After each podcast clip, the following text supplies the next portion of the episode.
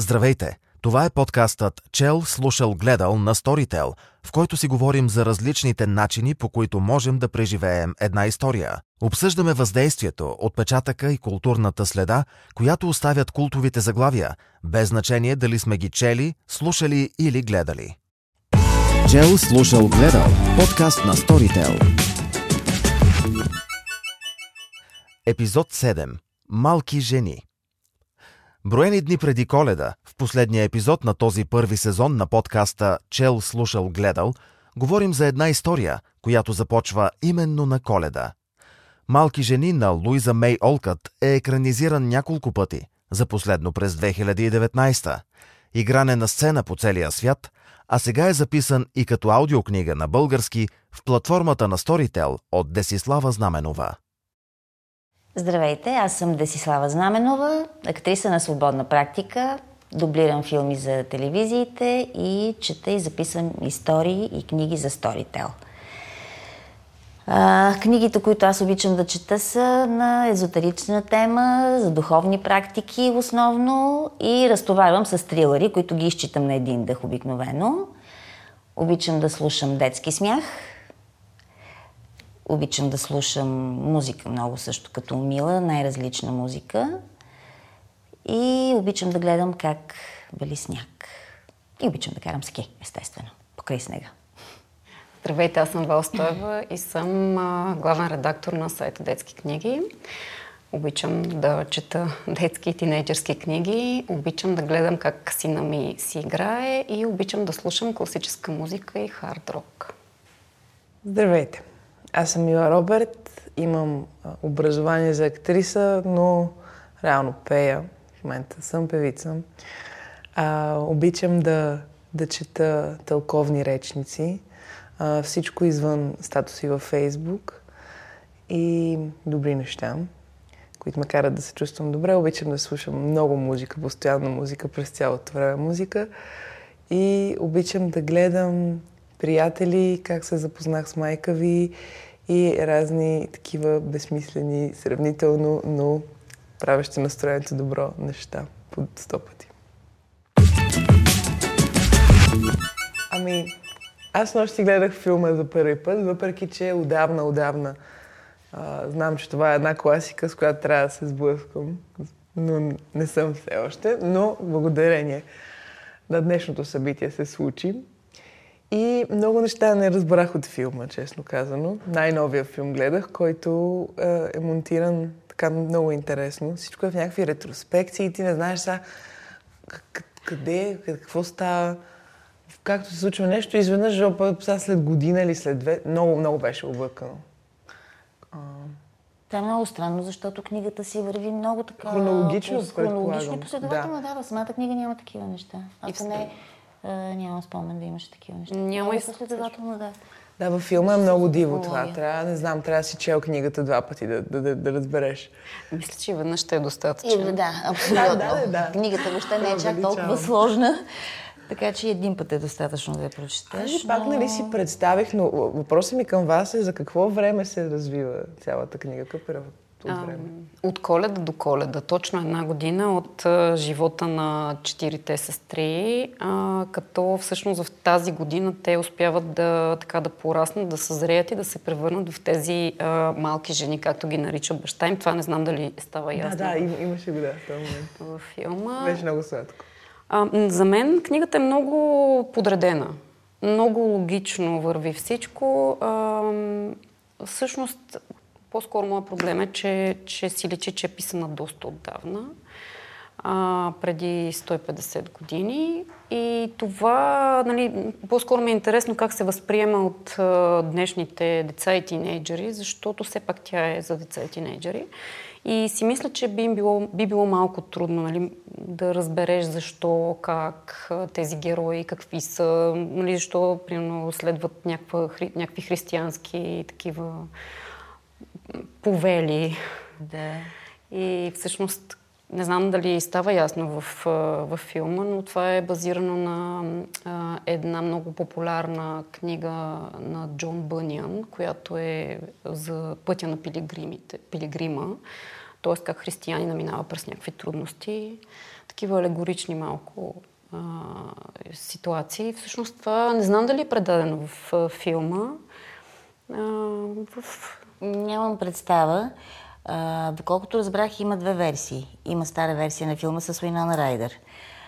Явно си гледала новата версия. И от това, което казваш, ми става ясно, че явно е осъвременен вариант на тази книга, поради което се получава явно това разминаване.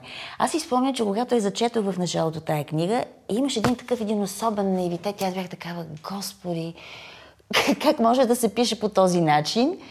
И всъщност после влезнах в Google и видях, че е писана 1800 и някоя година тая книга. И тогава ми стана ясно защо го имам това усещане за книгата. Ами във филма имаше един сленг на говорене, който беше много по-наш някакси, по-наше време и беше много неудобно, защото са в тия одежди, в такова и с такива някакво фамилиарничат по някакъв много интересен сладък начин. Не знам, странно е. Имаше и хубави моменти. Да, аз в началото не ми беше толкова вълнуващо. Даже момчето, с което гледах, както ви казах, беше такъв, догледай си, ти си го догледай, аз ще си правя нещо. Но аз си го догледах и по едно време той си прави някакви неща, така плачеш ли? Аз мисля, че има малко са. Аз много лесно плача на всичко, така че не е толкова критерии това. Ако е пресъздадено като хората, да, може да има много така. Хващаш ти за гърлото моменти. И на не хубави неща плача. Просто от самата история, разплаках се всъщност на много интересен момент, в който и подарява съседа, богатия съсед, пиано на Бет. Да. И ми стана толкова мило от тях, колко много го иска това пиано. И после пък как не може да прекара време с него. Да.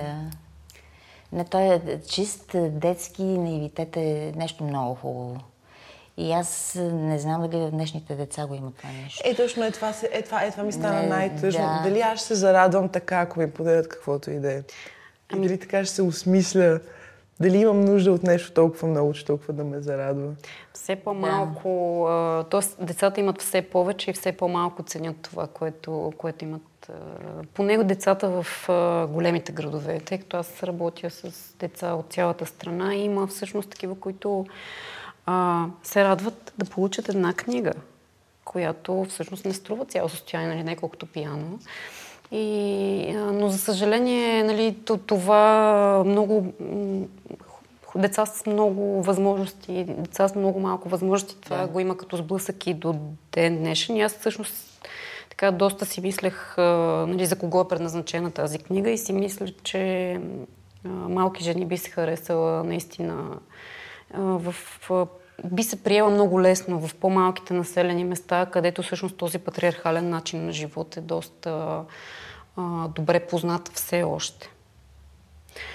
Аз си мисля, извинявай, че да прекъсвам, аз си мисля, че може би тази книга на малко по-големи деца също би допаднала, може би. Да, тя реално е за 12-13 нагоре. За по-големи деца. Това не е за малки деца да се четат приказки, но мисля, че за малко по-големи деца, пораснали деца, които точно да се превърнат в малки жени или пък в малки мъже, би им допаднало, стига да хванат каква е историята вътре. За това да бъдем добри, в същото време да бъдем себе си и че не имането и възможностите са най-важното в този живот. И че не то прави човека. Въпреки, че не знам дали ще го разберат. Тук е поднесено доста дидактично. Това е нещо, което не ми... Малко... Отживяла е малко тая книга за нас. Отживяла е. Факт е това. Но пък има доста хубави моменти. Между другото, когато майка им спретва номера да освободи домашната прислужница. Не знам защо го вързах с нещо, което съвсем наскоро четох в интернет. Не знам дали не сте попадали на този материал. Как майка решава да накаже децата си. Двете деца закъсняват за училище и тя наместо да ги лиши от интернет или от гледане на телевизия или от това да излизат с приятели навън да се видят, им прави един списък и отгоре им написва: откупвате си наказанието с примерно 200 точки. И отдолу списък и изрежда. Измиване на пода, кухнята, 20 точки, примерно. Изчистване на хола, еди колко си точки. И нали, те трябва да съберат нужния брой топки, за да си откупят наказанието и да не бъдат лишени от тези неща.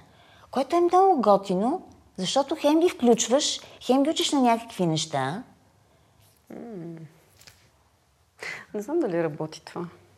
Аз също не знам. Моята дъщеря вече е голяма, няма на кого да го приложа, за да видя дали работи. Но ми се стори много готино.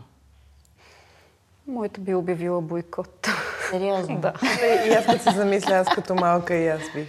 Много проблеми бих създала, ако това ми се даде. Коя от четирите сестри ви хареса най-много като образ? На мен Джо ми допадна, защото тя си е бунтарка, тя е по-различна. И на мен тя ми допадна най-много. Ох, не знам. Ейми също, защото те двете са по-близки. Пък че и Джо, май по-скоро Еми. И то не знам защо. Не знам защо, наистина не знам защо. Просто ми беше най-интересна. Защото беше малко по-уж скрита в началото, пък всъщност има мнение. Не знам.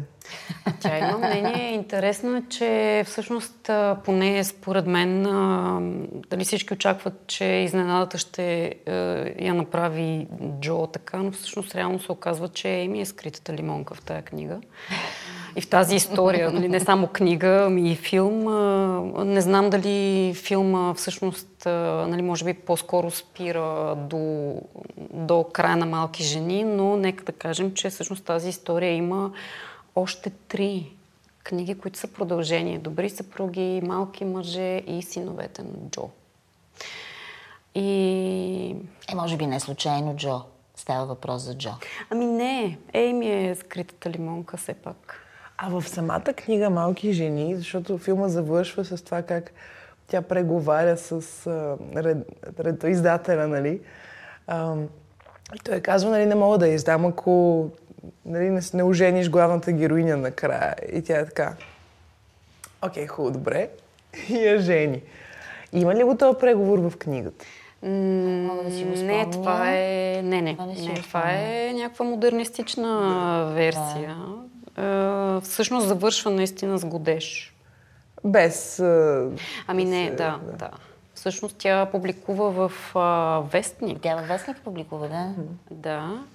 За книга ли става въпрос за филма? Да. Да публикува Малки жени? Да. Не, това просто е някаква... гледна точка. Това ми напомня на това, което ти каза, че всъщност тази книга е автобиографична и сега това, което тя казва, че става въпрос за облюбването на малки жени, може би е някакъв такъв прочит. По-скоро. Не мисля. От такава гледна точка е направена филма. Да, възможно. Всъщност не знаем. Това не харесвам при филмите. Всъщност ти натрапват нечия гледна точка. За мен лично е много по-добре да чуя или да прочита. Добре, според теб тя би ли оженила накрая Джо или би я оставила? Ами не, защото всъщност главната героиня, реално Луиза Мей Олкът създава Малки жени, който наистина е доста автобиографичен и тя слага себе си в ролята на Джо. Но всъщност не се жени тя в края, т.е. не се сгодява тя. Тя много страда от годежа. Сега няма да издавам, защото ще трябва да... няма да е интересно, но всъщност реално тук е много трудно да се определи коя е главната героиня, защото и четирите са много... Те четирите са главни за мен. Да. И... за мен в книгата и четирите са главни героини. Това, между другото, им беше едно от така объркващите неща. Объркващи не точно. Беше ми проблем, че не мога да откроя... примерно една много силна история или един много силен образ, всичките са наистина равнопоставени. Случват им се различни неща, които са просто някакви отрязъци. Да, върви си историята от Коледа до Коледа, нали? И това ми беше малко... не хаотично, но не знам. Аз съм свикнала, нали, да има начало, завръзка, развръзка...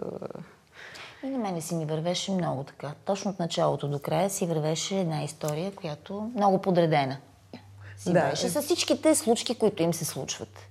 В филма няма нищо подредено. Явно. Значи заклеймяваме филма. Нищо подредено нямаше. Също да попитам, така и не се разбра Бет от какво е болна. Аз не съм разбрала. Това става ясно в Добри съпруги, така че аз няма да издавам изобщо. интересно. Чакай сега, за каква болест става въпрос? Не, тя беше болна от скарлатина. Да, тя си беше болна от скарлатина. А после какво се влуши? Не, после е доста болна по принцип, обаче няма да ви издам. Не. Съжалявам. Ще трябва да прочетете или... Добре. Чуете в Storytel, надяваме се скоро. На мен ми става интересно, аз бих видяла филма, обаче с Уинона Райдър. Много ще ми е интересно да видя как е предадено. Дали си следва историята на авторката? Този филм е много добър. Имам познати, които са гледали двете версии и те казват, че тази, която е гледала Мила, е много зле. Не видях Мерил Стрип като баба, което не ми се беше случвало до сега. Добре да е, поне актьорите добри образи ли правят? Ама ми бяха красиви, загледани и интересни. Не мога да кажа. Нито много лошо, нито много добро. Беше интересно. Добре, да като каза образи, ти като озвучаваш аудиокниги, как правиш образите? Защото това всъщност е доста важно.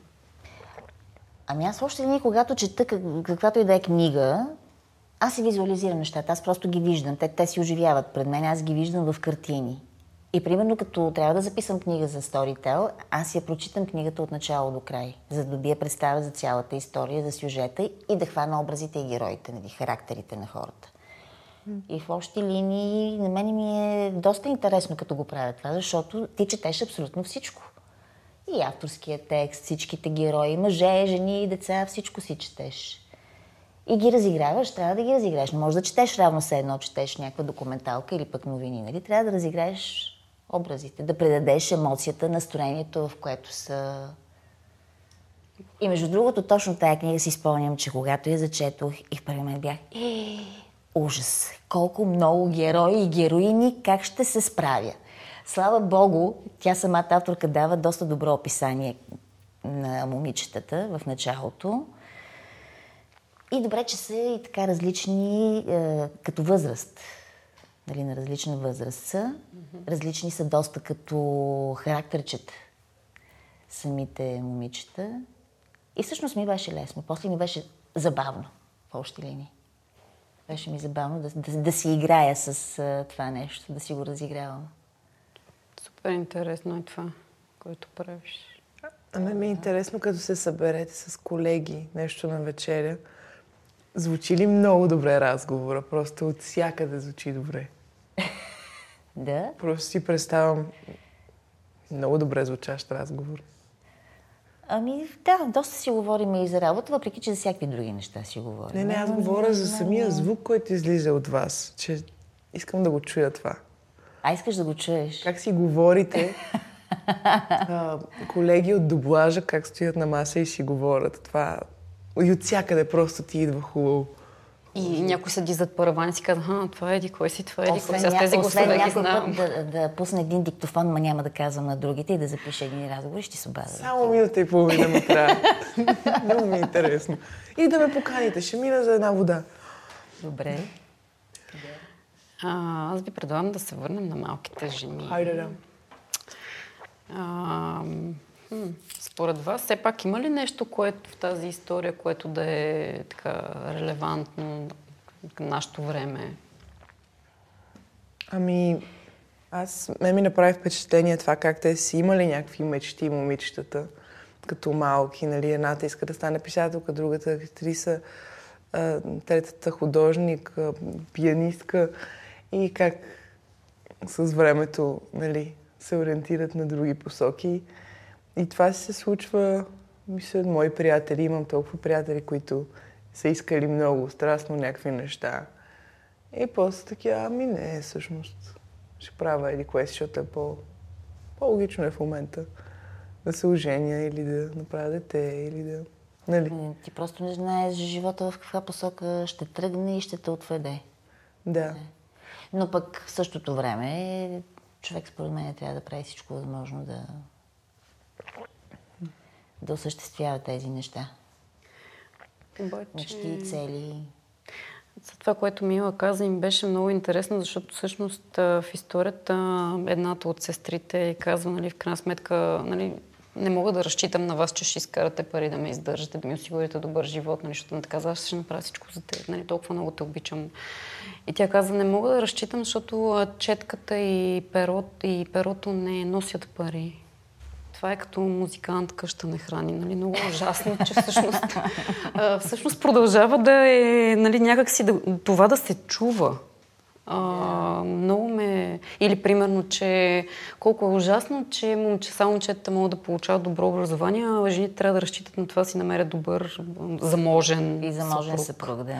И всъщност, нали, обръщаш се и гледаш как... и в днешно време си. Да, ама е много ужасно всъщност, че...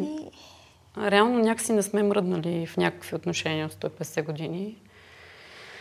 Има го и този момент. Но по-хубавото е, че Джо в крайна сметка отиде до редакцията на Вестника и започнаха да и се получават нещата.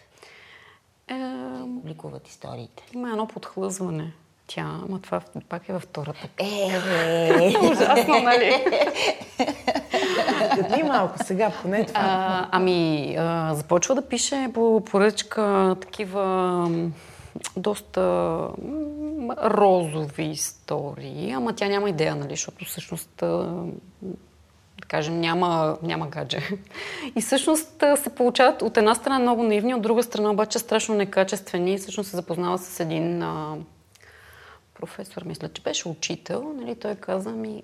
Нали, той разбира, че тя ги пише, въпреки, че пише под псевдоним и казва, все пак и дава насока, че човек дори под псевдоним трябва да мисли какво произвежда като продукт. Което ми хареса. А между другото, един от моите най-любими образи е този на майката. Значи, тази майка ми е някакъв еталон за родител. Толкова добре си гледа децата, толкова добре ги наставлява. В смисъл, няма, аз ще накажа. Yeah. Ами ги оставя да преценят, все едно са взели те решения, обаче така ги подбутва елегантно. И всъщност нейният образ се разгръща още повече в добри съпруги. Това е голям талант да си такъв родител. Да. И това е нещото, което аз си взех от тези... от Луиза Мей Олкът, на която, между другото, много ме скандализира, че оплюва Марк Твен. Тъй като те са съвременници и всъщност това ми беше доста странно, при положение, че нейните героини доста напомнят на... Особено Джо. Да, на Том Сойер и Хакълбери Фин. Смисъл, напомнят, на мен ми напомнят, нали, може би тогава, когато са писани и тези произведения, не е имало толкова видима прилика, но за мен са бунтари всички тези герои. И тя се изказва доста неласкаво за Хакълбери Фин. Аз и в Джо усетих един такъв нрав на егото с рогата напред, такова едно... И което от филма само, нали, което малко в началото ме отблъсна. После в последствие видях някакви чаровни неща в нея. Може би са преекспонирани, не знам, на мен пък точно с това тя ми хареса в книгата. С това, че е различна, че е бунтарката, без да е... от рамките на добрия тон, защото все пак епохата не го предполага. Да. Определено. Абсолютно. Явно филма въобще трябва да минеш на аудио. Прочи книгата или чуи книгата в Storytel. Ще. Това може би ще е по-добрия вариант. Аз ви казах. Много ми е интересно как се възприема слушането на книги, защото в крайна сметка слушателя получава версията на този, който чете книгата. Как в случая, примерно, аз съм усетила героите и как аз ги пресъздавам? Ами аз мисля, че все пак, нали, предвид факта, че четенето на глас всъщност също е, нали, дали четеш сам, ако можеш да четеш, или пък родителя чете на детето, нали, това е доста сходен начин на възприемане на текста, така, най-грубо казано. Докато, тоест, мисля, че би трябвало да е както ако аз си чета сама. Разбира се, като много запален читател, аз На първо място предпочитам хартията и да прочета сама, след това... Yeah. Но не би ми пречило, за разлика от филмите, където наистина много ми пречи това, че получавам готови образи. И всъщност съм поставен в някаква такава пасивна позиция. Yeah. Да видя, например, какъв е цвета на роклята. Аз поплинова рокля мога да си представя, примерно, дали ще е сребриста, златиста или на цветенца, дали както иска мога да си я представя. А всъщност за филма, къв цвят е роклята? Сменя ги много. Да, кажи. Бързо само ще кажа, че в Storytel, като съм тръгвала да чета някакви книги, спирам, защото не ми харесва как гласа някакси не е моето, начинът по който се чете, интонациите. Усещам, не. Булгаков, мисля, че... сега съжалявам много, но бях тръгнала да слушам Булгаков и въобще не го усетих, защото пък аз обичам да го чета. Аз мисля, че не ти е допаднало. Да, нещо не го усетих. А кое на Булгаков? Мисля, че Кучешко сърце бях почнала. Самите интонации там на четене малко ми бяха... Малко ме отблъснаха в началото. Да. Но пък има други книги, които тръгвам да слушам и съм... Окей, супер, ще прекараме едни 2 часа, в които всичко ще бъде наред. Да. Интересно ми е ако прочетеш една книга и после я чуеш. Нали, сравнението какво ще е. Както, примерно, на мен много рядко ми се е случило да харесам филм, след като съм прочела преди това книгата. Да, и то се получава точно това разминаване на моята представа за образите, героите, характерите и това, което виждам като режисьорско решение, актьорско решение. Като се получи това разминаване и не ми допада. Да, мисля си, че примерно при аудиокнигите би работило първо да чуеш книгата, защото когато четеш, ти също чуваш собствения си глас обаче. Нали, то ти върви на... И нали, може би това е решението. Надяваме се, че ще има обратна връзка, т.е. някой ще се вдъхнови да ни изпрати обратна връзка, как е възприел Малки жени, да. Ако се вдъхнови от нашия разговор. Да. А има ли някоя от сцените, примерно във филма или това, което си прочела ти, дали ви е напомнило нещо във вашия живот? Да, кажи. Чакай сега, си помисля малко. Аз се сещам, когато Мек се женеше и се омъжва. Да, имаше такава сцена, в която тя ще се омъжи сега. И Джо я убеждава да не се жени и да отидем сега да живеем някъде другаде, ти да станеш актриса, да съм писателка. И Мека така, не, аз ще се оженя, сега това ми е важно. И в този момент ми напомни как много често мои приятелки много добре знаят какво искат. Нали? Примерно искат да си с това гадже, искат да си такова. Не ти трябва това. Пичага, въобще не е за тебе, концентрирай се върху себе си нещо, прави нещо смислено, нали? Много често съм малко така съдя мои приятелки за прекалено вкопчване в мъже. И те са такива, не можеш да ме разбереш, аз съм такава, различни сме. И във филма точно така се случи. Да. На мен ми е интересно, ти много четеш. Аз нещото, което сега се сещам, че направих асоциация, е когато Джо си отрязва косата, за да събере пари да помогне на баща си. И се сетих за разказа на Хенри, разбира се, за двамата млади. Беше ми интересно дали Луиза Мей Олкът го е взаимствала това нещо от него или обратното? Не мисля. На мен, между другото, точно тази сцена ми напомни за клетниците. И всъщност това е било много, много честа практика да си режат косите или пък да си вадят зъбите. Знаеш, кътниците са ги продавали, за да може някой, който няма добра хигиена, но е богат, да се възползва от това. Така че всъщност мисля, че по-скоро е била обичайна практика. Обичайна практика, да. А иначе този Даровете на влъхвите е чудесен разказ. Много добър. Има, между другото, илюстровано издание на български.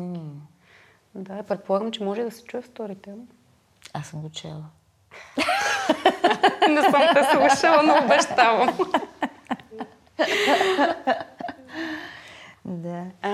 Мисля, че бях някакъв сборник с такива разкази и вътре го имаше и този разказ. Да, така е, но аз наистина, когато всъщност попаднах на илюстрованото издание, защото за мен илюстрациите са много важни, когато попаднах на илюстрованото издание, си казвам, аз това не съм го чела, как може? Това съм го пропуснала и всъщност беше толкова, нали, по средата вече се сетих, казвам, не, това ми е адски познато. Да. Обаче, нали, си казах, гледай какво нещо, нали, как понякога, примерно, при филмите ми пречи определено чуждото, натрапването на чуждия образ, обаче при илюстрациите не ми пречи, нали, по-скоро ми е като се чета нещо за първи път, нали, както, примерно, илюстрованите издания на Хари Потър.